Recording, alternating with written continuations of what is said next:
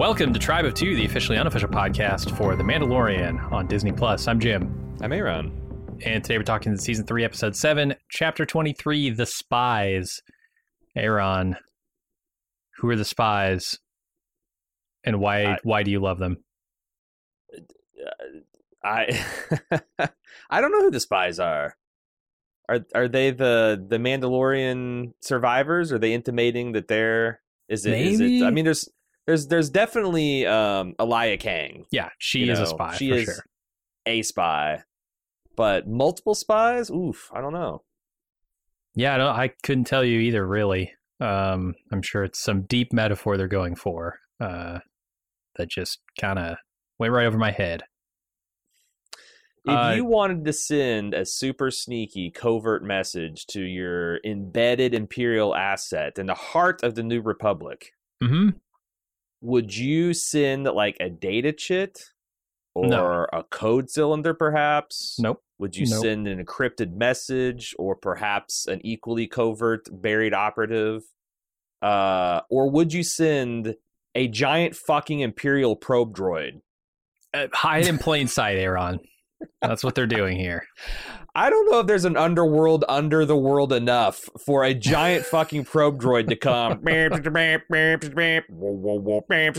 down through some fucking dark alley and nobody's like that is that an imperial probe droid like are, are we fucking allergic to all forms of imperial technology what the fuck is there an imperial probe They're- droid they're betting on- they're betting on irony. Uh, they, they- they're ex- assuming people will see it and be like, "That is so imperial. There's no way it could be imperial." check the vintage imperial probe droid oh my god this Right? neighborhood has got so much culture and history to it you just love to see it Yeah, they're gentrifying the back alleys gen- of Coruscant. they're gentrifying the underworld of, of Coruscant. Why not? Why not? hmm hmm Uh, good point. I I'm so I was watching the previously on, and I I came up with a question that I hadn't thought about when it happened. But Pershing gets his head electrocuted. Is he dead? Is anyone? Fair. I mean, Emperor Palpatine. I saw talking him thrown down a whole ass radiator Uh-huh. shaft, and Project Necromancer comes along, and apparently, is is he meant to be more or less dead in that scene? Because then I'm thinking, like, Um, how does Elia explain this? Like, maybe she could she could play off like, uh, ah, the mal- the machine, you know, malfunctioned or whatever, and just kind of scrambled his brain. But if he's dead, that's hard to believe. hmm. yeah, I don't know. I'm not sure if he's like all the way dead, or if he's just like vegetabilized, or if they found some way to. If they're gonna reveal that they found some way to unscramble his brains enough to get the cloning research out of him. they I, I, I scooped really out his know. brains and turned him into a vehicle. Sure. Elias, Can we talk yeah. about that? Oh Can we talk God. about how immediately after an episode that they Mhm. definitively made sure that we understood the droids are sophisticated, sensitive, conscious beings, aware of their Mhm. state in the world and how precarious it is, and how everyone's out to get them, and there's no one that they can really trust. that the, the the the citizens of Nevarro saw fit to hollow out Mhm. their hero and have his corpse piloted around by a baby Yoda. it's real fucked up. I It's I love the scene, but when you think about it, it's absolutely appalling. yeah, I'm like, imagine if Cara Dune had died in the Mhm. first season, which she kind of did career wise. And then they come back in, in, in season three, and somebody's like, "Oh, hey, yeah, we just found this soldier on the battlefield, scooped out her brains, left her brainstem intact, and we shoved a joystick into her chest cavity." And you put and just just see like this like slack jawed, like drooling corpse, you know, with Baby Yoda in its in its chest cavity, piloting her. It's it's it's horrifying. You, do this so to a human, horrifying. it's Hellraiser shit. You do this to a Yes. sentient robot, and nobody bats an eye. And and it was cute and it was funny and it was a really good gag but the whole Uh-huh. time i'm like you just set up these droids as being sympathetic creatures and now the Yeah, horror the horror Yeah, that was messed up. Uh, otherwise, aside from the uh, existential horrors of this episode, what'd you think of it? hmm Uh, no, I liked it. I think I think the double Fs are rolling up their sleeves and they are taking on the monumental task of taking the plot of two dueling Hollywood fuckboys and uh, uh, an army of uh, do nothing dumb fuck Hollywood executives, and they are trying to unfuck the Star Wars timeline. They are Mhm. trying to come up with a plausible reason why the New Republic can stumble out the door, trip on its dick, and fall to a resurgent empire with an with a resurrected Emperor Sheev Palpatine. Don't forget his full fucking legal name is Sheev Palpatine. Um, they're they're trying they're trying to make sense of this all, and I kind of respect them for it. They're trying to set the stage of like there's uh, grieved uh, imperial loyalists and people who are like Mhm. fuck this new republic shit and fuck the I still I'm still on team separatist and and and and showing how hard it is to kind of govern and all the weird sub factions and how the empire is doing such a great job of twisting those things against each other. I I kind of respect it. Um, Yeah, it's been the I- best it- part of this season for me. It- it's it's hard to know to see it's, it- how it's going to end up until they get to the other side of the project. But like I I kind of respect that they're trying to do it. They're not just being like, yeah, whatever, that's fucking shit stupid. They're actually trying to earn it post facto, and that's pretty cool. Yeah, no, that those bits and pieces that they- they've been giving us um, that have kind of led up to what we're seeing in this episode, what I assume we'll see in next episode. Uh, it- yeah, it, it's made my interest level in this season higher than any previous season because it felt like there were more stakes. It felt like uh, they were trying to tell this larger story in a more interesting way. You know, it wasn't just uh, adventure of the week kind of stuff for the most part. There's there's always been a, a bit of the a bit of the story they're telling here, a bit there, and it all kind of adds up. Yeah, and I feel like they finally had the luxury of having, you know, the time or maybe the foresight to actually develop some of these minor characters to the point where it means something when they die. Like I really like Paz. I think he was a cool dude. I don't think it ever got much beyond like, ah, he's a cool dude and he has a kid and that's pretty sympathetic. But like, you Mhm. know, he wasn't.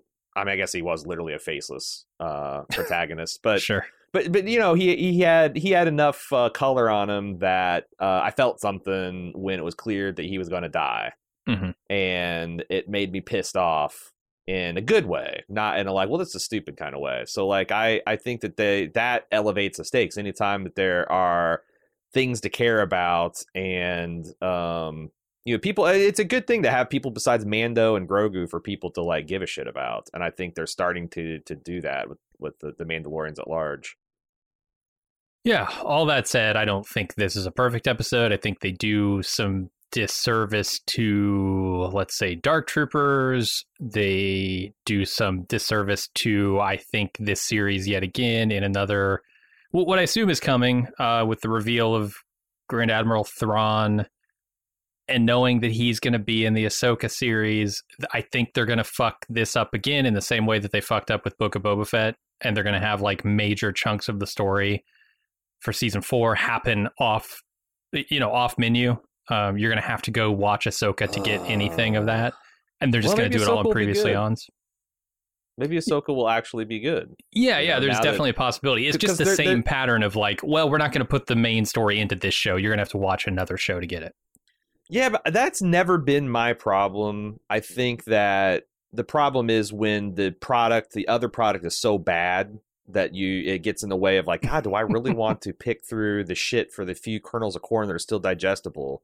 Sure, that's a major Um, problem.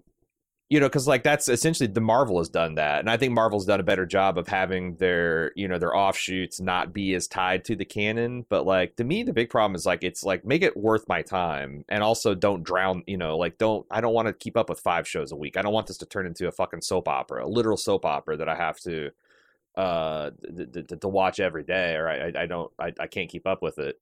So like if the like cuz it's always possible that we're going to start seeing the the fruits of the double Fs uh taking over and shaping this and getting it back on track. So you're going to have you know, I guess hope. I mean, it'd be it'd be nice if Star Wars is not a laughing stock anymore, and that they are able to tell stories at the child level, at the teenage level, and and family level, and at the adult level simultaneously. I think that would be that'd be great. But yeah, it's hard for me to really reconcile all the different names of all these different properties and needing to split it up that way. I mean, if they want to tell one story that folds into each other, then why not just tell it in a story called The Star Wars and Mm. tell it with and all the characters rated, in yeah. all the same show, right? I I don't.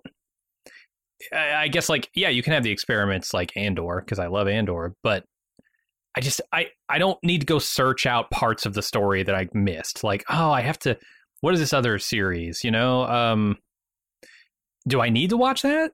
Is it going to be important to this show? Uh, it it it, it confuses the plot to me. Yeah, do you think they need something to identify like the main canon? Like you know, because like there's there wa- wasn't Just, uh, like, solo a like a, Star Wars tale or something. So you have stuff that's like set Uh-huh. in the you know because Andor's a perfect. It's it, it cannot change the canon because Right. it's all in the past. It's all set too. Yeah. It- it's more mature it's a little darker and that's going to be a star wars tale where like mandalore the, the stuff that's that's actually building the canon uh is is pitched at family and it's called the main star i, I don't know but um yeah, I just don't want to have to like figure out what I need to watch to get the story. You know, yeah because. Obi Wan's not essential, obviously, right or Kenobi or whatever the hell they call it. Uh, yeah, Andor's not essential. What is essential? Book yeah of star Boba wars is canon, essential for like three episodes, but star, star wars canon, canon used to be really simple it was like Mhm. the, the, Watch the the, movies. movies and then below that were kind of like the novels and the video games and then below that were like the video games Mm-hmm. and as long as you and it the canon worked to where it's like if you enjoyed the movies that you knew everything you needed to enjoy the comics and the books and if you enjoy them you can enjoy the video games but like you know maybe not vice versa and i wonder if they can build it out that way where it's like they have but then now it's like you know what fuck there hasn't been a star wars movie in years it's just been Yeah. this disney plus stuff of wildly varying quality but Hmm.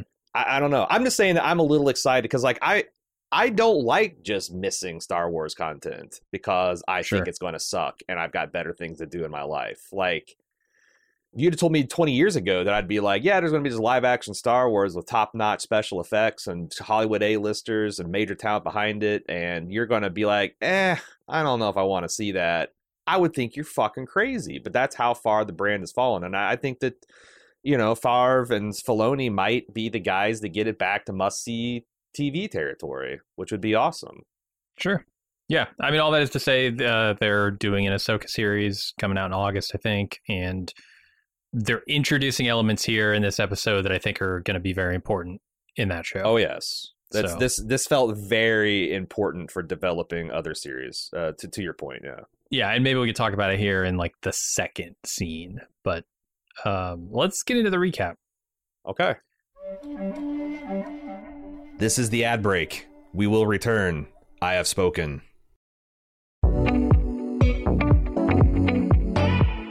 Here's what's new in premium content for our club members. No lunch this week, as I'll be traveling on vacation, but get ready for next week when we have the rare, elusive, dare I say, premium lunch with Talitha and Aaron. And while you're waiting for the return of the king, don't forget May is the time to switch your Patreon tiers to make sure you maintain your full benefits by June. Stop by support.baldmove.com to check your Patreon levels to see the new benefits and decide which one is right for you. And finally, tickets are now on sale for Badass Fest 6. Come meet us live and in person, watch a mystery badass film with us, and then hear us record the podcast right there in front of you in a theater packed with Bald Move fans.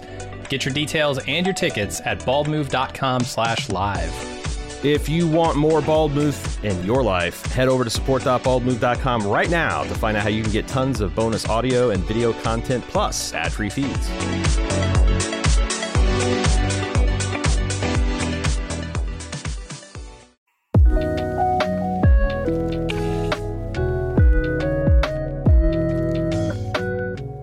You've been listening to quite a few Bald Move podcasts now, but you're not in the club? Whoo boy, you are missing out. Not only are all of our premium club podcast feeds completely ad free, But we have lots of other great content exclusively for people in the club. There's a weekly lunch with Jim and Aaron where we chat with fans about anything and everything from TV and films, food, fun, life advice, and more. But there's also Off the Clock, our premium podcast where we talk about all the shows we don't have time for on our public feeds. Plus, you get access to our full spoiler filled first run movie reviews of our newly released films. Don't forget Instant Take and Talk podcast, where we give our hot takes and discuss television shows with our fans live and immediately after the episode airs. With mega shows like House of the Dragon coming this summer, we're going to have lots to talk about. Not to mention access to our fun and friendly community of club members, with exclusive Discord channels and a dedicated forum. It's one of the best places on the internet to hang out and chat about pop culture. Bottom line, you're helping two regular type guys in the Midwest make the content you like to listen to, which some would say is reward unto itself. Help keep the lights on and the bits flowing at Bald Move. And get some awesome content for yourself. Head to support.baldmove.com to join the club today.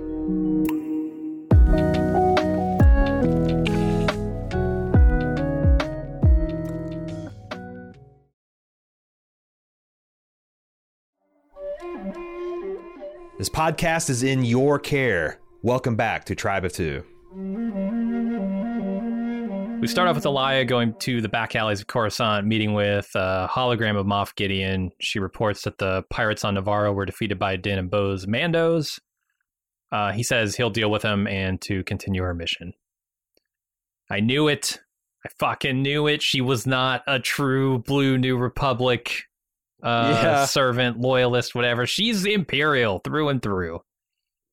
Uh, we've heard of the Martin three step reveal. I think this is the Martin for real reveal. Like for, Uh-huh. we, I, I've well, this is this is pitched at a Saturday morning cartoon crowd, so we have to make sure we leave no one behind and have a fucking Imperial probe droid show up with Moff Gideon giving her explicit directions to.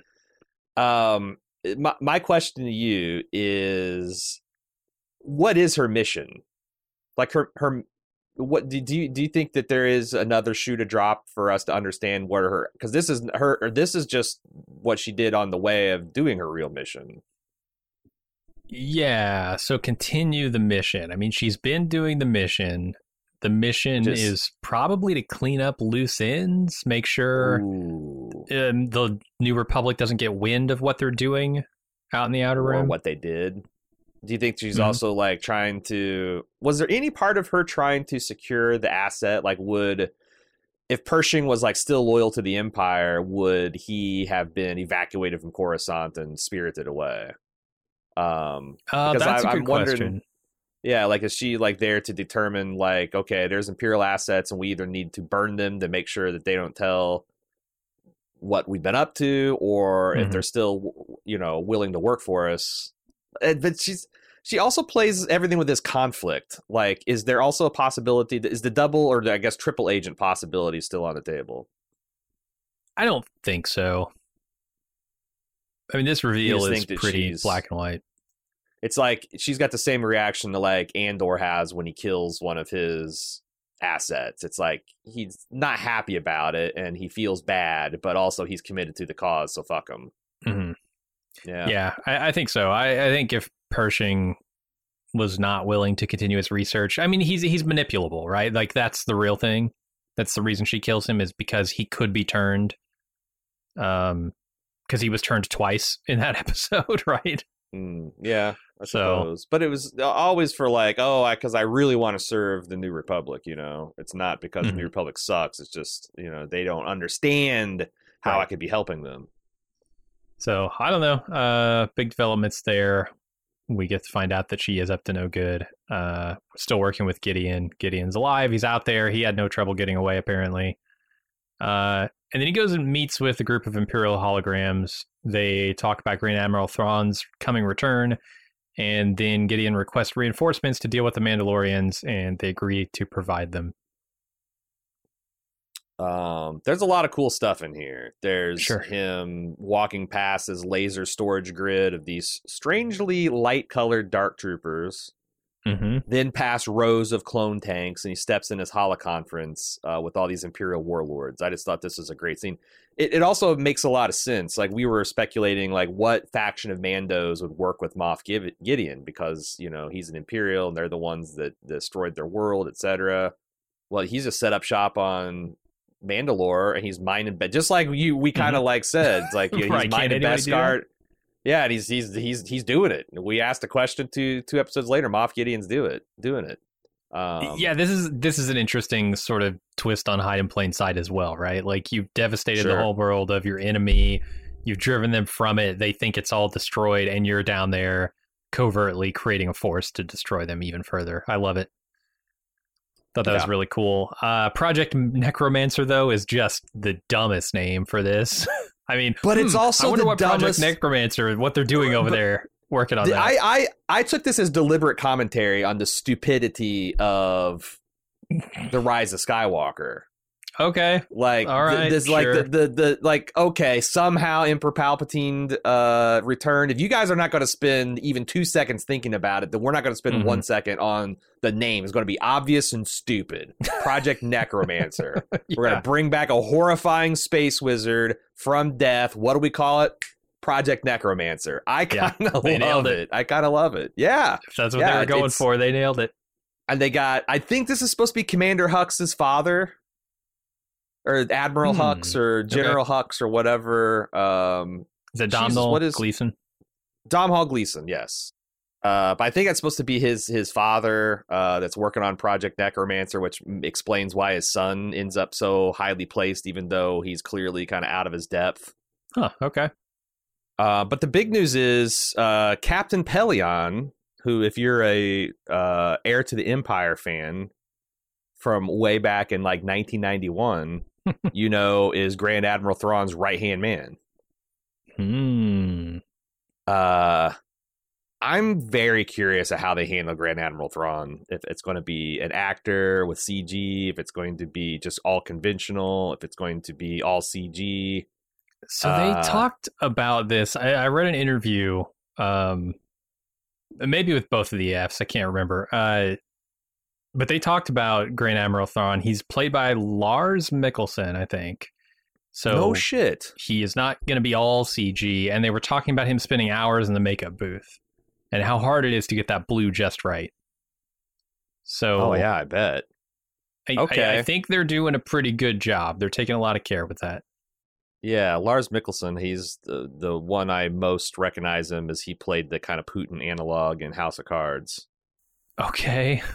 It's been a while. I don't quite remember him. That was like eight years ago or something. Yeah, it was a long time. But that that that's cool. All right. Good. Yeah, no, I'm I'm excited. It's it's it's funny because they're treating this as like it's like maybe a rumor. Um Moff Gideon is kind of shitting on the idea that uh, Grand Admiral Thrawn is returning. And it's it's it's a perfect council of imperial warlords because none of them trust each other. The only thing that kind of unifies them is an external threat. They all fear and respect Mandalore, Mhm. or the power of Mandalore and uh, they're kind of clowning on Gideon and his reinforcements until he makes it clear that he's he's taken out a larger threat for them, and then they fall they they they, they fall in line. Yeah, and I think part of the reason they fear uh, Resurgent Mandalore so much is because they've got their project sort of headquartered there, right? Like at least Gideon's Well, arm of it. Um, yeah, they they don't want them coming back to reclaim their homeland and destroying their operations there. So Yeah, Uh, The other good news about the Thrawn stuff for you, Aaron, I know you're a big fan, is that one of Thrawn's, uh, let's say, acolytes, I, I thought it was going to be his right hand man. That's how I heard it phrased. It's going to be played by just Wes Chatham. Pellaeon was yes, yes. That's Amos from The Expanse. If you don't know, yeah, He's great. he is he's dreamy. I like him. I like him a lot. I, I'm curious to see him. Uh, I, I wonder if they're going to have him kind of play essentially the same role hmm is going to be like a dead-eyed killer or if they're going to let him show a little bit more range I hope more range because if you listen to him talk or you hear him interviewed or listen to his podcast tying that guy, you know that he is nothing like Amos in real life. yeah yeah yeah yeah uh, and he has a lot more range. He can be extremely charming, and I, oh yes I think it would be real cool to see him do something other than you know dead eyed killer kind of thing. That's just gonna be worse. You know that the Grand Moff Thrawn had that like Noghri, the the shadow Uh-huh. assassin species, and it was Mhm. like this. They always described it as like a vampire bat looking thing. They're just gonna bury him under pounds and pounds of latex makeup and have him be a horrifying assassin alien that's I just skulking not. in the shadows. Because yeah, it's like. I, yeah, it's like because like when he was described in casting as uh, a Thrawn's right hand man, I'm like, what the fuck is there? Are they gonna are they gonna kill Captain Pellaeon? I don't know. Um, I mean, they can they can retcon all that, right? It's all Star Wars Yeah. legends at this point, so yeah, sure. they could just change it. They don't have to abide by the Um, book. I like this Captain Pellaeon because they always describe him in the book as kind of like you know, uh, like the, like the good Imperial, kind of like uh, they, they talk about him like he's uh Rommel. You know, I was like, well, yeah, he's a Nazi, Okay. but he was a principled, honorable Nazi that might have not wanted to do all the thing, and he's like, you know, because he. Uh, his internal monologue, uh, monologues in like Heir of the Empire is always about like you know how stupid um uh Palpatine's anti-alien racism was and how dumb the you know stupid reliance on super weapons and force powers and you know just just he believes in order in the galaxy damn it and wants to bring it with as minimal fuss and muss as as possible um yeah Okay. i i, kind of like that archetype Mhm. the one respectable guy on the shit heel side Sure. um, but I don't know if they're going to have Wes Chatham. So I feel like they're going to throw the old man over and just make it the, the the Chatham show. Yeah, that'd be all right with me. Yeah, I guess. I, I'd miss I'd, I'd miss Pellaeon. All right, Bo's Mandos. But there's always Project Necromancer. Anyone that dies, It's true. Just bring him back. no one's true. No one's ever really gone. Mhm. Not in Star Wars. It's bad as the fucking X Men lately. I tell you. Bo's Mandos arrive on Nevarro. Uh, Bo worries that her Mandos won't get along with Mando's Mandos. Seems to be some tension, but the armorer tells her Mandos to prepare a feast.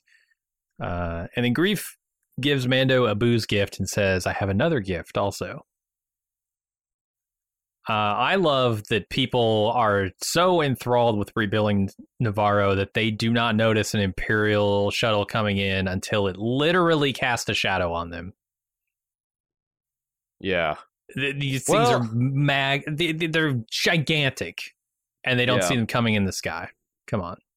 Or like on long range hyperspace sensors, like this. Sure, sure.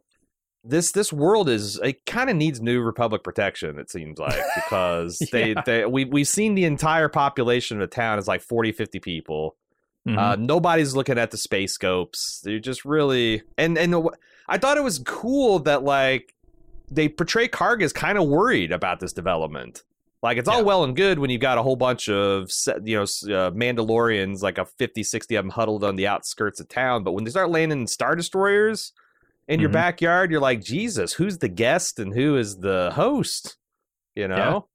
They're all going to want land. I don't know if they have that much land. right right and uh so he's he's trying Can't to make do them all some uh, he's trying to do some scotch bottle diplomacy here with some Yeah. Corus, coruscantian liquor hmm and a horrifying metal puppet apparently, this is Michael Jordan's tequila bottle.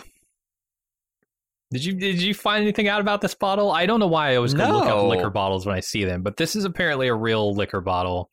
It's michael uh, jordan has a tequila brand okay Michael Jordan has tequila because, of course, any big celebrity needs a tequila brand. Um, yeah and yeah, this is one of his bottles, I guess. Well, okay. How much is a bottle of Michael Jordan's tequila? So we we just looked it up. This these uh, these Michael Jordan bottles start at one hundred and forty dollars and go up from there. Uh, damn, his liquor is more than his shoes in some cases. Uh-huh. you can wear those on your feet for years.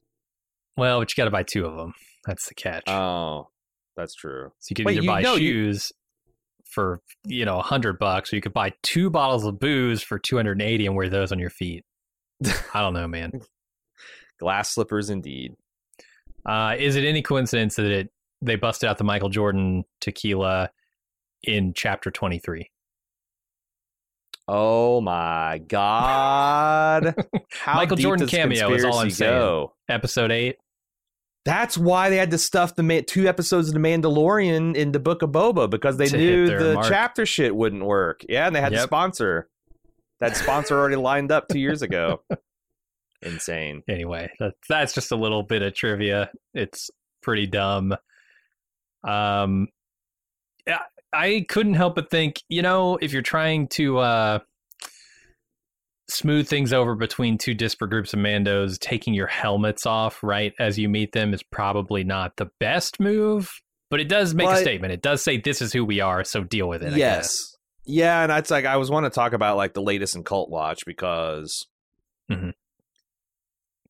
I haven't heard the Armorer do any kind of like everyone has to be we all must be united under the way of Mandalore. Like she's content to bang her hammer and tongs together, invite everyone to feasts, and let everybody show their faces. And even though it's Mhm. uncomfortable, I actually gives me a little hope that they are it, it's not going to be everyone embraces the way of the Mandalore, but the Death Watch people are going to slowly embrace the ways of maybe we can show our face and still be honorable. I mean, like the Mando speech at the end, it's like what matters to me is honor and loyalty Mhm. and uh and character. Uh Yeah, I, I want to say it's because the Armorer is sort of deferring to Bo at this point as the person who's going to Yeah. unify the Mandos. But if you look at it, you know, from a certain point of view, Mm-hmm. Mando is the one who is unifying the Mandos, right? If if it becomes more about honor, if that is the way, uh, then yeah, you could see that as Mando kind of leading the way. Yeah. All right, Greef takes Mando inside and shows him what they've done to IG 11. Apparently, they removed his brain and turned him into a vehicle for Grogu called IG 12, which I assume stands for Integrated Gogu, Grogu 12. Uh, he rides IG 12 through the streets, making, uh, taking various market goods for himself. I love this scene. If, yeah, right, I don't think about how horrifying it is, but it's so fun right? You stick Grogu in here, all he can do is say yes or no. He loves saying it. He loves teetering around in this droid. This reminds me so much of the vibe of like Yoda on Dagobah the first time you meet him. Yes. like, mine, mine, that kind of stuff. Right. Right. It- Yeah. This felt extraordinarily Star Wars to me. trying to steal candy bars and granola bars and whatnot. No, Uh-huh. I, I, it's very funny. Like him, like stiff arming his dad and being like, Mhm, you know, and the, the whole, um, you know, get him out of there. No, well, how about we just let him uh, pilot around? Yes, Now we got to get him out of there. No, it's it's, and then once he starts stomping around outside, and he just keeps he just strutting around Yes, saying yes, yes, yes. He loves so it, man. Yes, he's just so happy and like and everyone is taking notice of this giant hulking thing is going down, taking this glee and just walk just yes, yes, it's it's it's unnerving people and Mando's Mhm. sitting there like, oh man, it's really funny. I'm amazed he could tolerate it because it's really annoying. But he he's that's just how much he he he loves his his little his little boy. But True. uh no, it's it's like I said, it's it's horrifying, but also uh it like the whole concept is horrifying and I'm I'm surprised they did it on the Mhm. the the back of last episode, which is so sympathetic to droids. But I mean, it's it's a tough galaxy out there for droids, man. They're just, just not valued or seen as human, even if you even if they build a statue out of you. Which we already kind of talked about how that alone was kind of horrifying. But Mhm. Uh, so that was a fun scene, and then we go over to Bo telling the combined Mandos that it's time to take back their homeworld. She proposes that they park the fleet in orbit over Mandalore, send down a small landing party to figure out the status of the homeworld. Um, and then Mando volunteers himself and Grogu, and then pretty much all of the Mandalorians volunteer, including the armorer. yeah, he uh, that's pretty much what happens. Um, they're just gonna go and try to figure out exactly what the disposition of Mandalore and resettle it. Yeah. Um, then we get them doing that. They take their fleet to Mandalore. The landing party drops in. They get started looking for the forge, but they run into a ship full of Mandalorians who turns out are still loyal to Bo. And who Unless they're would the show up? spies. Well, Unless they're, the, they're they're part of the spies. It could be the titular spies. Skinny Pete would never be a spy. Charles Baker, too good to play a spy. Did you recognize him right off the bat? Oh yeah. Oh Yeah. yeah. Same, same. I'm like, by God, that's look. skinny. That's skinny Pete. And if you don't know what we're talking about, uh, uh, Breaking Bad. I'm going to go out on a limb and say you can't possibly understand this episode of The Mandalorian unless you've seen every episode of every Uh-huh. season of Breaking Bad. Uh, you need to understand the Skinny Pete performance to understand what Charles Baker is doing here Mm-hmm. with his uh, surviving scout character. I think is how he's credited. Yeah. Yeah, you just know that this guy is addicted to death sticks, and he's Uh-huh. probably out there scra- like scrounging around for him. Sure, sure. They, it's it's funny they asked for food when they what they really wanted was was uh, their their death sticks. You can Mhm. tell. So there's some restraint restraint that they're they're showing here. Yeah, he's just trying to get off world so he can go to the spice mines of Kessel. Oh my god, yeah. Just imagine if there's a meth meth mines. Meth mines of Kessel, yeah. Oh man. Uh Oh, maybe that's what that's why he's so happy on uh, Mandalore here because they glassed the surface. Mm, of course, of course. Do you think they call their trimaran here the crystal ship? Uh huh. Yep. so what is this thing, man? It's some weird land glider. Is this a typical Mandalorian vehicle, or is this like a scavenged, uh, sort of thrown together vehicle? I think it's the latter. Like, I think that they do have Okay. these things like in salt flats, you know, very flat kind of hard ground where you can you know tie a ski. They all they also do this like on frozen lakes. I've seen guys do um like these lake this lake sailing and stuff and it just feels like one of these um post-apocalyptic Mad Max contraptions that they have lashed together to travel distances on Mandalore now that Yeah. everything has just been been destroyed in an in a inferno. Seemed like it to me too.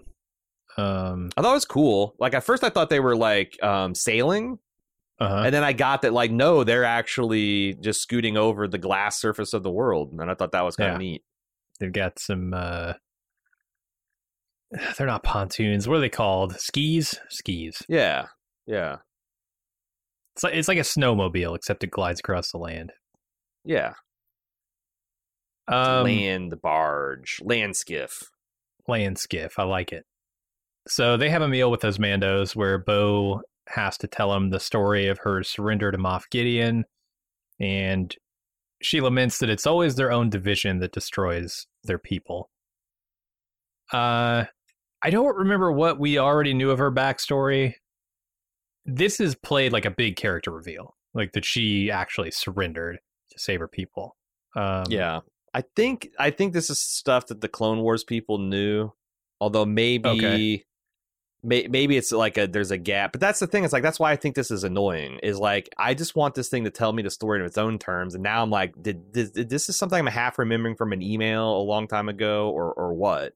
right. But um, yeah, the fact that she tried to secure an uh, a, s- uh, a a surrender with honor type terms with the Empire, and the and Mhm, the Empire betrayed them. Yeah, I mean, I think that's like pretty noble, and and you, you question the wisdom of the Empire, uh, welching on that deal. Uh, but but you also like it might be noble in our culture, but in their culture, it's sort of heretical, right? It's sort of seen It's as not the way. forbidden, right? It's definitely not the way. They want to fight to the death, to the last last person, and you can see that Sure. reflected in the Mandos who were still there. Uh, they say they've spun their own fiction, which is we resisted to the last person. We would Mhm. not surrender, and so the Empire tried to wipe us out, but they couldn't. That's not at all is- what happened. the thing that I didn't think they did a very good job is why the Mandalorians all kind of were cool with this explanation. It felt like someone should have been pissed off or outraged. Yeah. And I think there are And looks fact- of, of kind of dismay and horror on their faces when they cut back to them, but they don't voice it. Right. The only one that voices is the Mando himself, Din Djarin, who says that this makes me think you're even cooler. You know. right, right.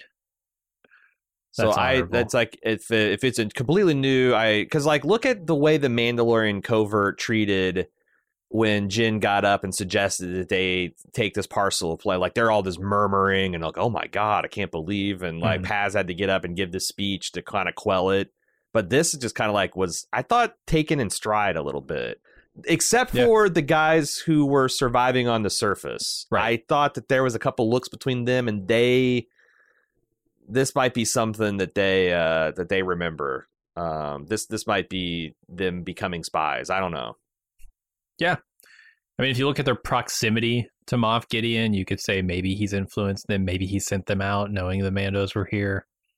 Well especially Uh, since they felt like such failures and then she gave them up so long ago and they've been sitting on this blasted world uh trying to fulfill her last orders that they and, and like i could see some real resentment in that Mhm. you know? For sure. and they they hate everybody. They hate the Nite Owls that left. They hate the uh, death watch that did nothing you know? They i feel like they have real if, if you want to put a finger on some mandalorian dissenters who are going to cause some problems in the future it might be them Yeah, I can see it. Uh, after Bo's confession, Mando encourages her to keep trying to unify their people by saying that he only believes in honor and she's got it in spades.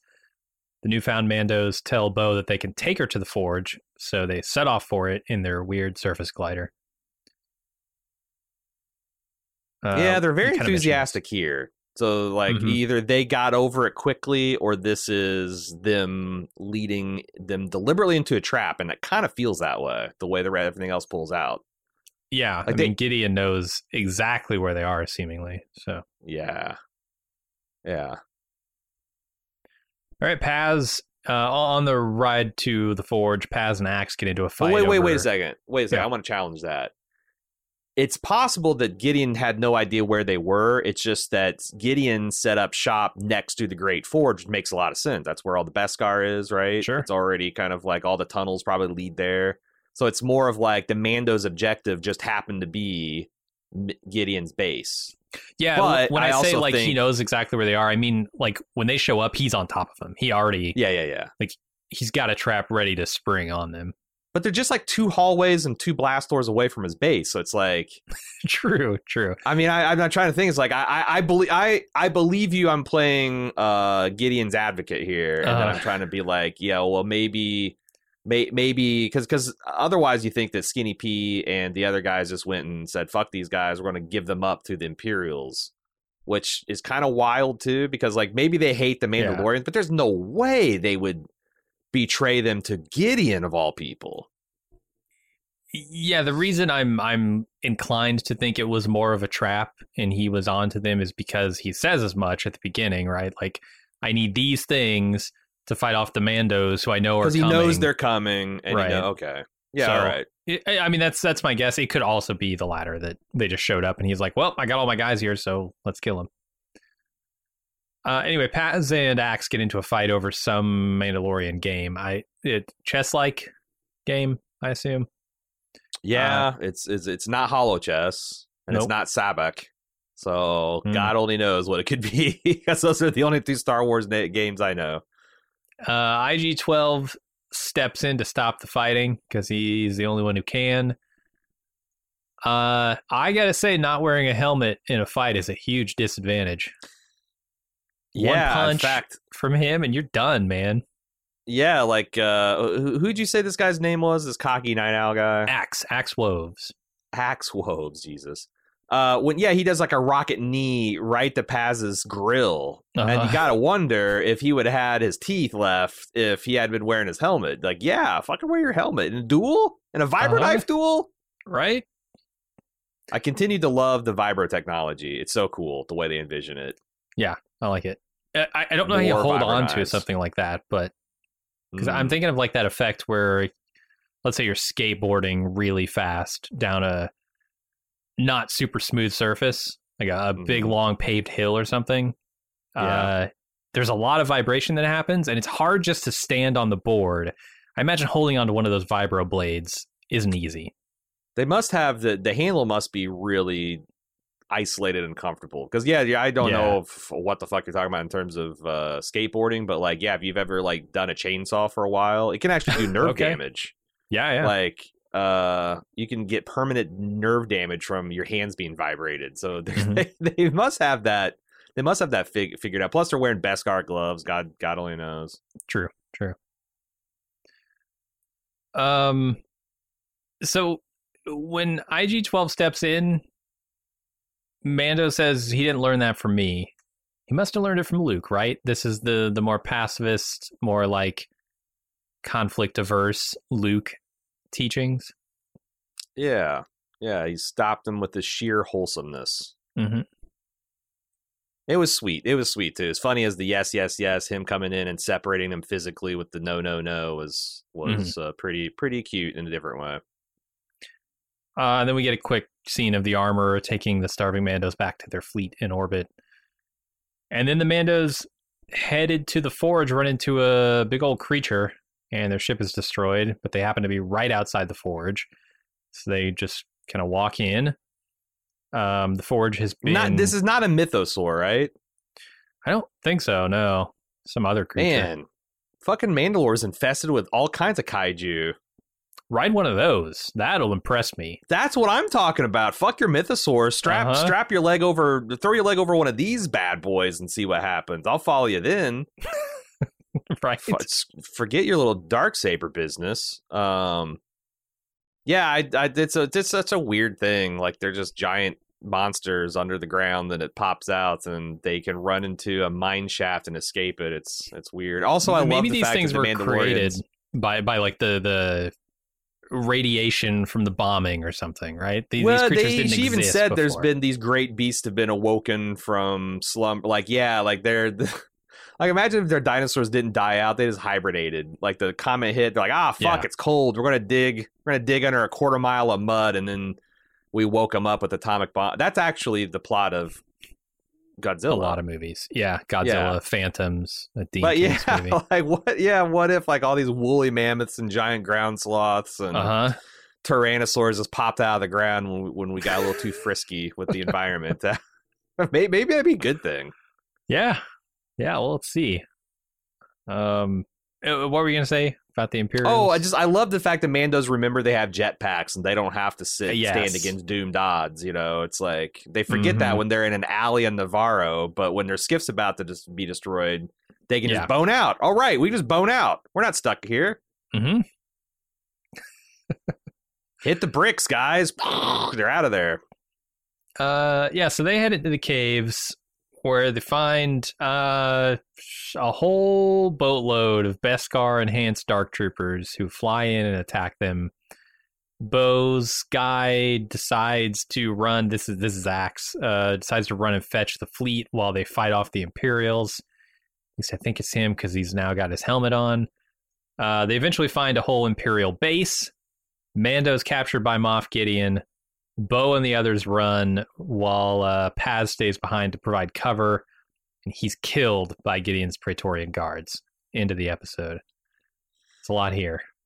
They did a good job of like having Paz and Axe go on this one episode arc of being distrustful and kind of um, scornful of each other, and then getting a grudging respect. And Grogu, um, you know, kind of squashing the beef.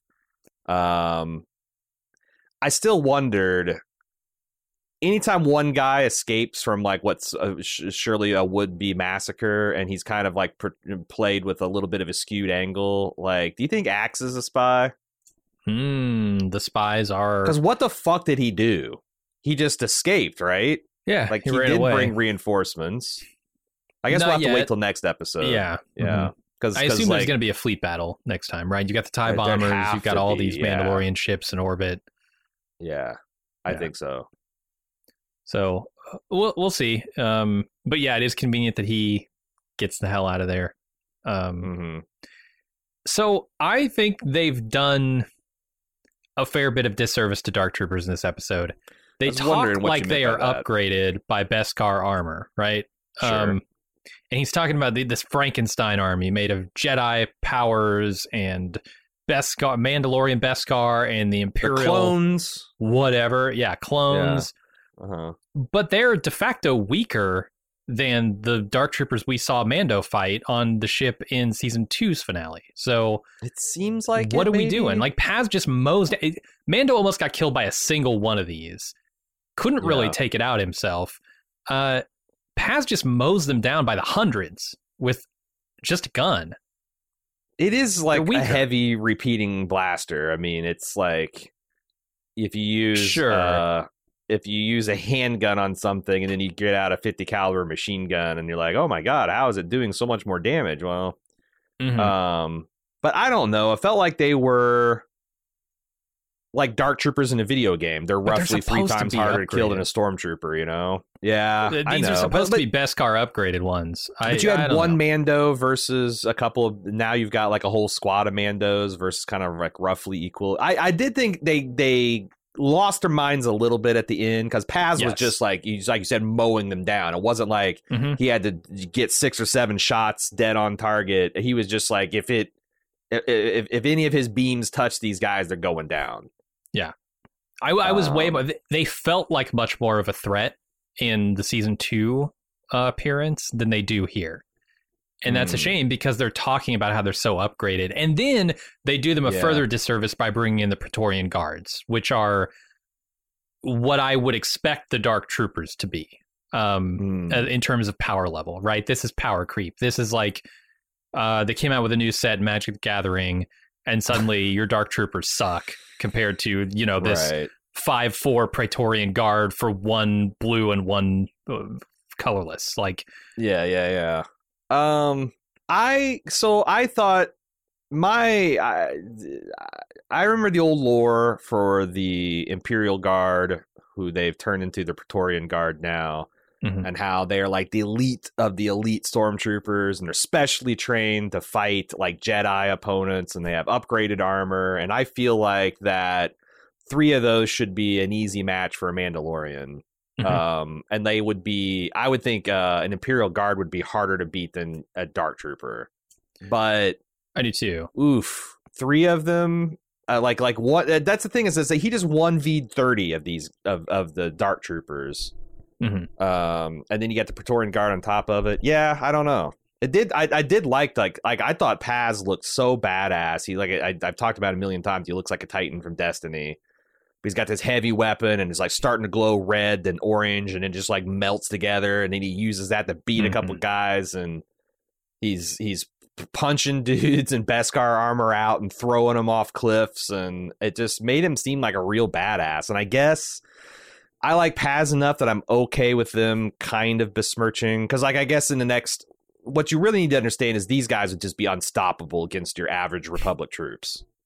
Right? Oh yeah, for sure. I guess what I'm trying to say is I think what they're saying is that these are knockoff. They're not as good as a Mandalorian. They are a compromise, taking the best parts of three or four different warrior species, but they're not quite as good as a full Jedi or a full Mandalorian.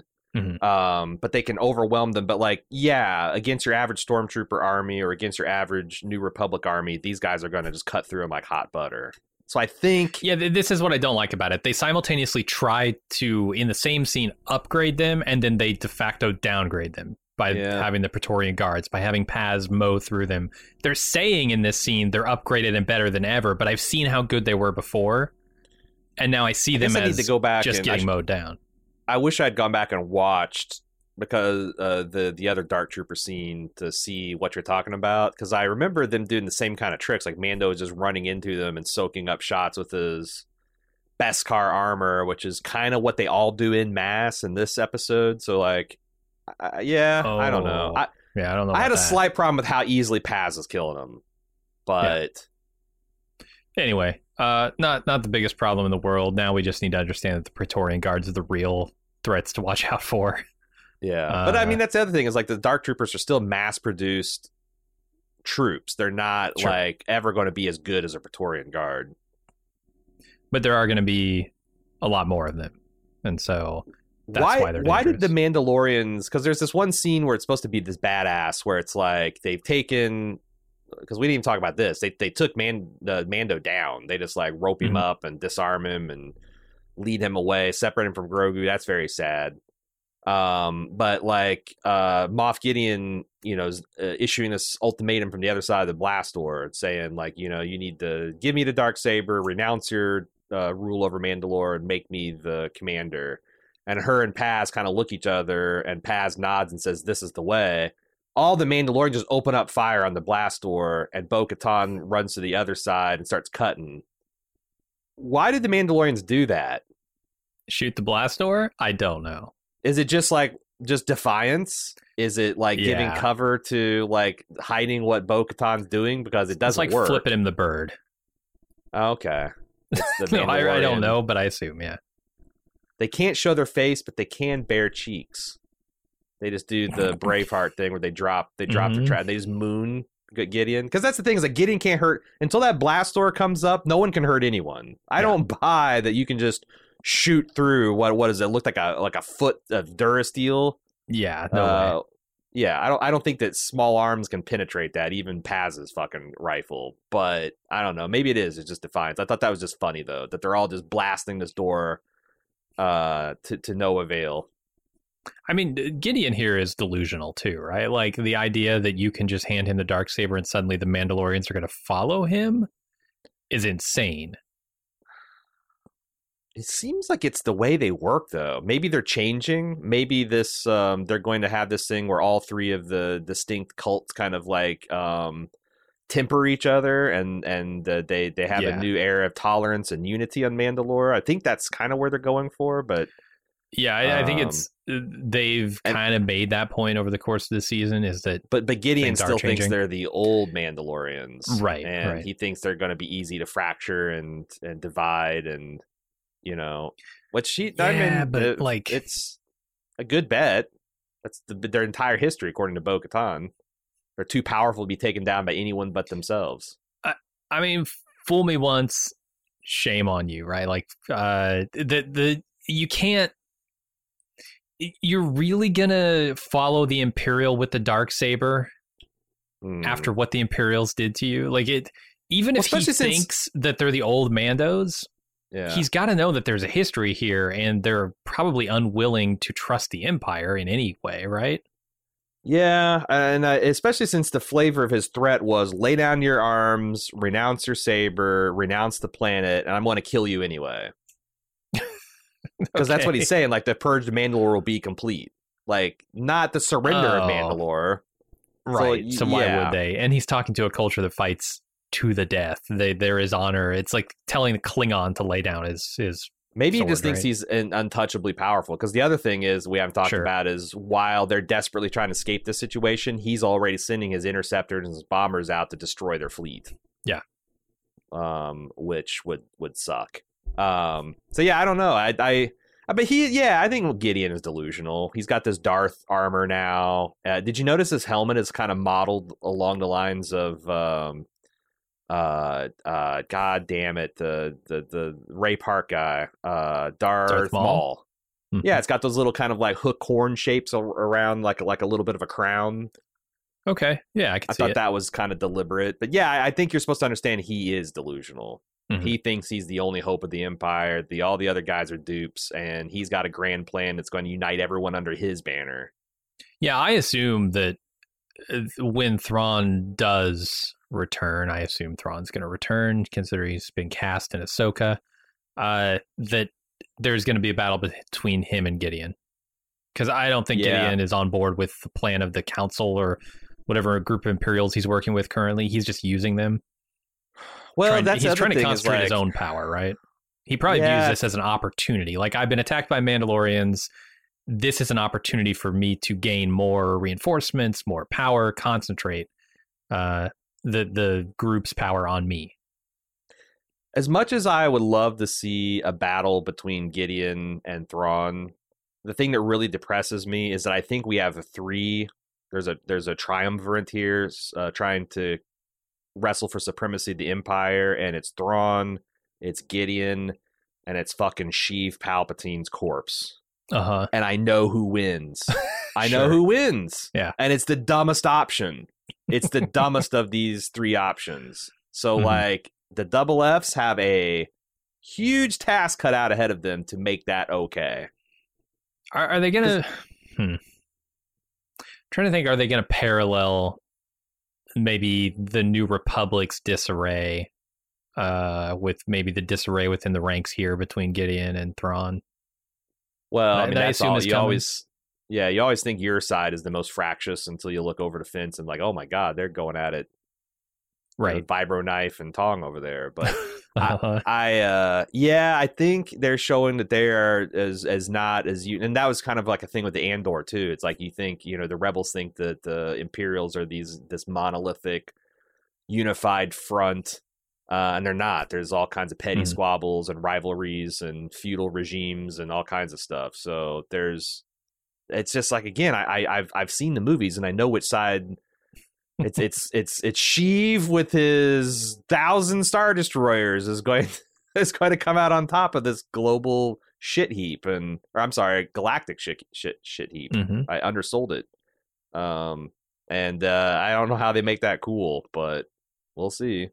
We'll see. I, I think it has a lot of potential to be cool. Uh, you know, you have to ignore a lot of stuff that's going to come after this, but i here in this show, or I guess in this series of shows, uh, I think they have potential to make it cool. And there's also oh god, it's not even. There's also Snoke. You got to fit Oh, yeah. Snoke in there. Snoke is the you know he's the he's the fake Sheev. And he's tough to fit in. off the real one. you know, when he's when He's- he's yeah. manifesting as that gigantic. Yeah, he's tough to fit anywhere. Yeah. Tough to travel with don't that guy. Do you think that's going to be one of the attempted resur- Do you think sh- um, Snoke is going to be one of the attempted Sheevs? Oh yeah, he's a fucked up. Because I always clone, thought he sure. looked a little a little Mhm. like fucked up Palpatine. Yeah. Yep. Old Sheev. I, I mean the hmm. How's Boba Fett gonna feel about all this?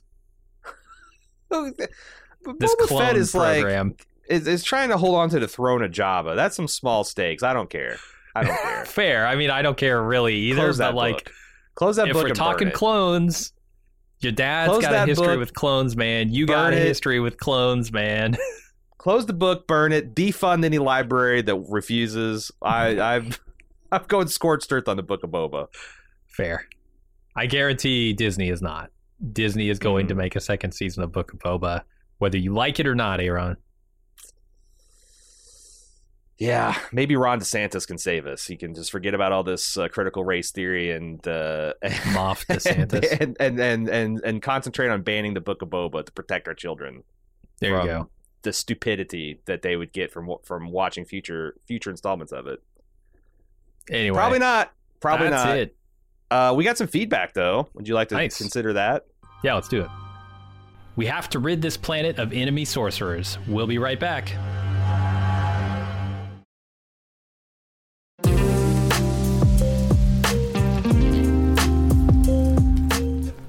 Try to make it super easy to support making podcasts at Bald Move. Just join the club.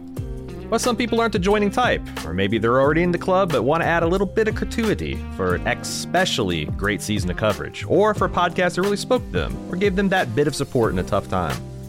For these, and for whatever other reason you might have, our tip jar is always open. Head over to support.baldmove.com and click the donate option to say, hey, keep doing what you're doing. We appreciate it. Once again, check out support.baldmove.com for all the great ways to help me and Jim keep making the podcast you love.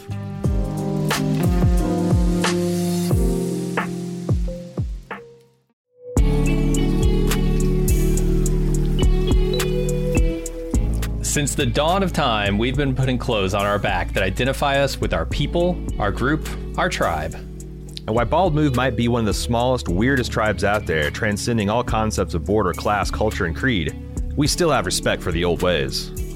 At support.baldmove.com, you can get t shirts, hats, mugs, and more. We have something for every one of our podcasts, or just wear the four pips of the Bald Move logo with pride. Bald Move merch beats running around naked, and they make a great gift for the Bald Move fan in your life. Join our tribe! Head over to support.baldmove.com and click on merch to start shopping.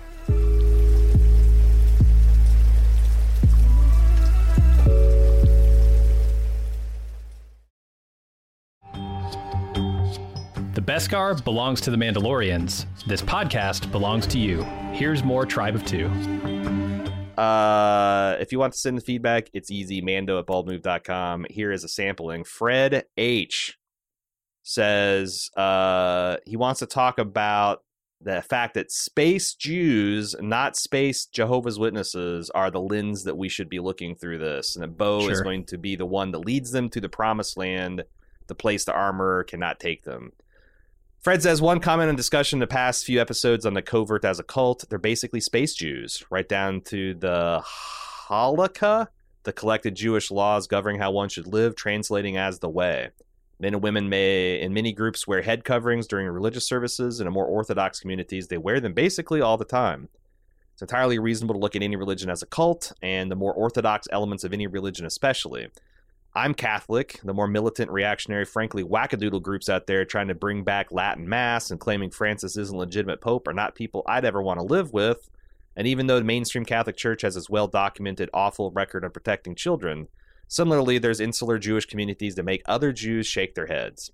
I do think it's worth considering if the story they're telling is different than the one seen filtered through the cult lens. If you pretend the helmet is a yarmulke, or a, a yarmulke or a sheitel, I think is how you pronounce that, the male and female head coverings respectively, does that change how it scans? There are people who are driven from their homeland and face extermination. They'll pare back a lot of cultural flexibility until a new ham- homeland is found. They're wandering in the desert and they're now, uh, uh, and only now finding their Boses. Let's see how they are when they get to Canaan. I'm not saying your reading is wrong, nor is your discomfort. We all bring our experiences to us when we interpret a story. I'm just trying to point out an alternate parallel that might be a, less clearly bad than space J Dubs. Either way, love your coverage and have a great weekend. Well, thank you, Fred. Jim, Mhm. what are you, is your response to um, him trying to calm us down about this whole thing? Oh, well, I mean, I I assume you're right on uh, that this should be viewed more through the lens of the, the Jewish history and experience than the Jehovah's Witness experience, or, really any like what you would think of as a cult. But I also your statement about you know any religion reg could register as a cult also resonates with me um, and it really has to depend on uh, it has to do with like control mechanisms and there's a pretty severe one uh, and I, I look i'm not familiar enough with the, the jewish religion to know if those control mechanisms exist in real serious ways there. Um, so maybe they do maybe this is an analog there but yes definitely i'm seeing it as the cult angle because of the control mechanisms. Yeah, it seems like a lot of um, you know more modern, I guess, liberal uh, Jewish people. They don't like when you're talking about control mechanisms. You're talking about things like disfellowshipping, excommunication, Uh-huh. stuff that we know that the the Mandalorian cult practices. And I guess that's why when Jim and I are talking about cults, we're not talking about kooky religions with obscure beliefs. We're talking yeah, I, about I don't care if you like to, you know, dress weird and like drink strange things unless they kill you. I don't, I don't like that. Uh, but yeah, it's it's not about like the customs of the thing. It's about the structures of the religion. And Yeah, we're, we're talking about high control groups, is what Mhm. they're technically called, and that doesn't ne- need to be a religious affiliation. It can be a secular thing. It can Sure. be a multi-level marketing scheme. It can be uh, a, a you know a philosophical, um, and you know it, it can be a lot of different things. Um, but the, it, the the control that they have over people's beliefs and their lives and their sexuality and uh it it's it comes with teeth it's not like hey this is the best we think this is the best way to live Mhm. and our education is free and take what you want and then you know if if it if it doesn't agree with you then we can go and part in peace it's more like the mafia where it's like if you join Yeah. um for, and, and it's it's also one of those things where it's like um it's like a tar pit you know uh tar pits are bad because they stay beneath placid waters and animals go there to drink and they think ah here's a respite and they step into that cold clear water and then oh god what is this tarry gunk? and oh i can't i can't get out and oh now i'm drowning. Um it's the fact that you can't get out of it and it's also the groups try to hide those dangers beneath these placid waters of peace and brotherhood and Mhm. all these things to kind of lure you in um, and I think that's that's a fundamental difference between these high control groups and other religions or cults, as kooky as they might all be. Um, and you know, when if if we're talking from a secular standpoint, once you start talking about supernatural, it's like all kind of kookies are the you know are, are kind of the same. You know, like Zeus throwing lightning bolts is you know gods with multiple heads and elephant you know it's like it's it's and and and zombie jesus it's all kind of like the the the, the, the, the of a piece in terms of like Sure. nonsense right? But wait we're talking about the high control and it, it's um anytime that they're like oh you don't believe what we believe? Well we're going to take everything from you. The only community you've known is going to turn their back and you're going to be a, a child in the world without any parents or brothers or sisters. That's that's abuse and that's what i take issue with. And i need for, just for me just for me i need to see the mandalorian cult at least soften on that point because really that's it like if you just ask people to follow away and they can they can leave anytime they want i don't got any really problem with it you know And But- there are uh, there are religions out there that I would not describe as cults that also have some of those mechanisms built in, but they don't use them as they're they're not as quick to use them. I guess like you can be excommunicated as a Catholic. Right how but when's many the last people time it's are? happened and also Right. what is the result of a modern excommunication like you can't take mass Right. maybe but like your parents can still talk to you and have a meal with you and they can attend the birth Exactly. of a child and you know that's So, that's so the automatically a little consequences more aren't as severe. Yeah, yeah yeah so anyway yeah but, I, I think that absolutely right with the the Jewish stuff. It should be Right. viewed through that lens. Probably. Probably. I still I still have a problem with the excommunication. We'll have to see how it goes. Uh, John G says, I only recently caught up with Andor, and it's by far the best thing Star Wars has ever made. But it goes beyond even that. It's the first thing I've seen in a long time, Star Wars or no, that treats rebellion against a powerful tyrannical system realistically and treats me like an adult. People in rebellions have to do bad things to fight bad systems. They often lose themselves in this effort, sacrifice people, do hard things, generally for a future they won't get to live in. I appreciate that someone finally gave me this non childish view of the world and a Star Wars thing of all things. It's amazing. John, you might really like The Expanse. hmm More, more of that lays uh, with The Expanse. Uh, he continues, I don't know if the showrunners at Mandalorian are operating with the same level of excellence, but treating the New Republic the way they have has give me hope that they are. The thing you're complaining about is what gives me hope for the series. Because I find that's how it all works. That's why the stories usually end with the rebellion winning their fight, because putting a system back in order after that without using any of the pieces that existed under the old system you just overthrew is not something we've ever seen happen in our own real history on Earth. hmm Take, for example, when I'm complain, I'm not complaining about the story they're telling.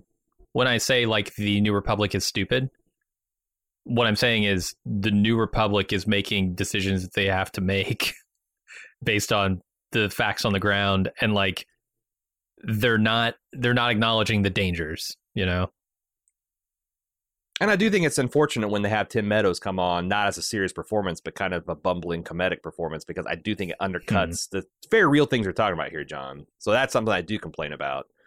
Um, but he wants to take example the Russian Revolution in 1917. Hmm. In order to maintain a system that existed at all after winning control, one that didn't fall utterly into chaos, they had to put in place many of the same bureaucrats that had just done those jobs for the Tsar, the people they'd just overthrown. This rehabilitation program we see in Mando and the inefficiencies of bureaucracy, perpetually short on resources and struggling to meet expectations across a vast territory of planetary systems uh, is great to me. It's very realistic. That old military or governmental organization out in the outer rim would quickly be breeding grounds for an empire rising again makes perfect sense. It's not a comment on a New Republic in particular, but on how anyone, anywhere who goes through something like this uh, the skills needed to create and sustain a covert rebellion long enough to find uh, build it to fighting strength is very different from becoming the government uh, of all that space. Mhm. Yeah, no. Um, honestly, as much as we love revolutions, um, because especially in our our country, the the history of that, like they're not have a great track track record. A lot of times, what replaces them is in many ways as awful as the thing that was before, if not more so. Um, I mean, I'm not saying revolutions are bad. It's kind of the only thing you got if the if the government's shitting on you and they won't stop. But I'm just saying that like it's it's it's a desperate throw of the dice to Mhm. escape an intolerable situation. It's not like oh Right. we'll just break the revolution gr- ga- gra- uh, glass and we'll fight a war for a couple of years and then once the right people are in charge, everything's going to be hunky dory. So Mhm. that point's all well taken. I just I'm a big tonal shift kind of guy, and anytime you're doing with something, you're talking about serious subjects like are droids sentient beings. is the New Republic, you know, doing a good job of maintaining control of the galaxy while they're also trying to respect people's individual life. Uh, I, I hate seeing it turned into a, a fucking Benny Hill joke or a Monty Python skit. Like, yeah. And it's not that Mando can't be funny. It's just you can't be funny when you're doing certain topics and scenes and stuff. And you know, the when when I see Star Wars torturing droids and it's seen as a joke in like mm-hmm. Jabba's palace and stuff like that, it's like that's where it's like I'm just like, eh, I don't know if that's if that's it, Chief. But again, that's just me. Yeah, yeah. What was the um climate change comedy satire uh that came out not too long don't ago? was it like, like don't DiCaprio look up or something? Yes, yeah. It's it. That's kind of why I didn't care for that. It's because it treated right. the subject a little too. I mean, I know it's a satire, and that's kind of the point, but something about it, I just I can't laugh. I can't laugh when we're in the midst of killing ourselves. You know. Yeah, it's just like I don't like those uh, those those narco shows anymore. As badass as mm-hmm. they are, it's just because like God damn, I just I just I hate being entertained by the drug war, something that's caused so much misery for so long that it's just it's hard for me to enjoy stories set in those tales um or in in that in that in that world. Um let's move on to steve. It says can we all at least agree that the Quarren captain's eloping was very selfish? This is the previous uh, episode. Sure. i mean I, I don't know all the backstory there but right yeah i suppose so eloping typically is fairly selfish i mean that's that's love right you uh-huh. know uh, I did love the tube throne, the tube captain chair for the the the Quarrens and the Mon Calamaris, where they got uh-huh. like a uh-huh. little liquid tube that they can kind of, and then it's their crash couch, to, right? Yeah, yeah. I I thought that was a really solid concept for like aquatic beings. Uh, Jesse says, "Am I crazy, or did Filoni and Fav miss the con- tremendous opportunity to connect back to the IG-11 plot thread with Din encountering these Ugnaughts? They probably have the parts, and he didn't even ask." Well, yeah, Jesse, they had bigger plans for IG-11 than bringing him back to life. Why do that? Mm-hmm. We can have his corpse being piloted by the ador- adorable Grogu. uh. just to show you how, where people's thoughts were last week. And finally, Christopher says, I think that chapter 22 would have been far better if Commissioner Helgait fesses up to or hints at having Moff Gideon being behind the sabotage of droids on Plazir 15. This would tie the episode to the Mandalorian overarching plot and not the prequels. Thus, the Din and Bo Katan sleuthing and murder mystery of the episode has a Mandalorian payoff, not a, not a Count Dooku payoff. It makes sense that Moff Gideon is trying to destabilize the New Republic galaxy, not the Separatists. By having Commissioner Helgait work for Moff Gideon, it would further validate the suspicions of Captain Teva and heighten the mystery of who is behind the bad stuff happening on various planets. Wouldn't this simple plot change solve the problems that everyone has with this episode? The cameo appearances would merely show how evil Moff Gideon's plotting is to place even Alice of Wonderland's goofy elected rulers under his long arm of manipulation and show how various governments are vulnerable to the remains of the Empire and emerging First Order. You guys well, have the best Mando podcast by far. Well, thanks, Christopher. Oh, Jesus. You're... so I I watched this once, mm-hmm. um, mm-hmm. you know, because I was off on vacation, and I I I quite enjoyed it. I, I kind of like when I don't have mm-hmm. to make extensive commentary on the Mandalorian episode. and I've got some thoughts, but I want to know okay. what you thought of this of this feedback about it'd be better off if we didn't bring the separatists back. Well, I mean, when I look at this episode and what they're clearly trying to do now to have more information, um, they're trying to show that there are a lot of like different factions out there um, that want to see the end of the New Republic. It's not just the Imperials, but you get the impression that like in the right circumstances they could all be allied together, right? Like look what happened in Andor, where you've got all of the you got Forest Whitaker out there wanting to do his own thing, and you've got Stellan Skarsgård out there uh, trying to unite all these different factions, right? Um, even though they don't believe in the same things, they don't want to approach things the same way. I think that's what the Empire is trying to do here. And I know it's hard with separatists because they don't like the Empire, but maybe they don't like the New Republic, the, the people in power, more than they don't like working with the Empire to remove them from power. Yes. and and that's that's exactly what I was thinking. That I actually think it's cool that you have like this these really old throwbacks. It's like they've seen the Empire. You know, they saw the, the old Republic fall because Mhm. they were corrupt, and they separated from that because they saw them as corrupt and, and unable to, um, you know, address their needs, and they're oppressive with their rules and regulations. And then they fell to, uh, they got their ass handed to them, but then they fell. Uh, the old Republic fell to the Empire, and obviously the Separatists weren't on board with that and then the New Republic, uh, the rebellion wins and re- reinstates a New Republic, and that's a f- total fiasco. I kind of like that. Like, I mean, we have in 2023 Americans that unironically want to return, like, like think the monarchy monarchy is a good idea. That, that that that's how we fucked up is when we went away from from that. They want like a theocratic monarchical regime. They're not very I, big. I mean, we have people who want authoritarian regimes to Right. come back. I mean, the fascism, like it's yeah, Right, right. Like there's some All stuff like when when things are bad, people just start casting around for like, oh shit, what used to work? What could have worked? And you know, people that are not super strong students of history, especially. And I feel like that they that is kind of a realistic thing they're doing. That there would be this kind of holdback. That's like, well, now the new republic is fucking up. What? Let's get the separatist thing back going because that was the true answer. That was the third part. That's the Green Party Right. libertarian candidates that we needed to to fix everything. Um, so I, yeah, I, I don't know. I, I and like I think this is part also a deliberate part of the double uh, of the double Fs to widen out and make this world make sense. It's not going to always come Mhm. back to the Republic and to the Empire. It's going to be a much more non-binary type political world um, where you have Hutts and separatists and imperial warlords and new republics and spies within them and squabbling bureaucrats and uh, disaffected wealthy elites and it's just a it's just a fucking mess and that's cool i think that's really cool Yeah, it feels like an updated Star Wars, honestly. yeah it's a little less black and white and the Mhm. thing that i guess that that's the the thing that i really am curious is like how are they going to ban how are they going to balance the family friendly nature of what they're clearly trying to do with also doing like a hard bitten you know war and rebellion and subterfuge you know Yeah, Cold War espionage. Like, how do you do that at the le- at the at the maturity level that they're pitching? there, yeah. exactly, exactly. How do you I make? don't know, man. Yeah, and then then it's it's possible that they're such brilliant storytellers that they've accounted for all this and like all this obvious hypocrisy and contradictions between the droids and their like. What if there's like a like a no shit droid uprising?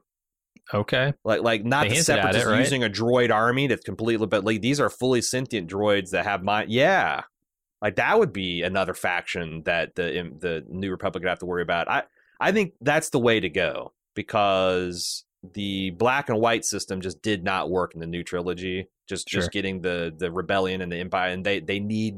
They you need you- yeah you need you need something more complex to tell a complex story and I think that's what they're trying to do. I don't think I, they could fail. Like Mhm. I'd give it 50-50 at this point whether they can actually pull Sure. this off. But I like that they're actually trying though. I think that's really that's really cool. Any other thoughts, Jim? no, I'm good. Let's wrap this shit up and ship it off inside an Imperial Probe Droid to everybody. Uh, Mando at baldmove.com is how you reach us, or just send a hulking, vicious Imperial Probe Droid to our house. Mhm. That's that's that's how you contact people in this universe. Or Mando at baldmove.com. You can also follow us on Twitter, twitter.com slash baldmove if you want to find out all the amazing things we're covering that are not Mandalorian. Uh, Mandalorian's wrapping up, so is Picard. We still got Yellow Jackets running strong. Uh, there's a bunch of other stuff that we got. Actually, we're going to be checking out Renfield, the movie tonight. Uh, Guardians of the Galaxy, Fast X coming up. Check that out, twitter.com slash bald move. And finally, if you'd like to support us, if you like the ad free feeds and a ton more, like literally thousands of hours of bonus content, uh, check out our club, support.baldmove.com. Thanks for spending some Mando time with us this week. We'll be back next week, which I think is the finale. Sure. Uh, we'll, or or the, the, the, the prequel episode for Ahsoka. We'll It's find out next week. Until then, I'm Aaron. And I'm Jim. May the force be with you.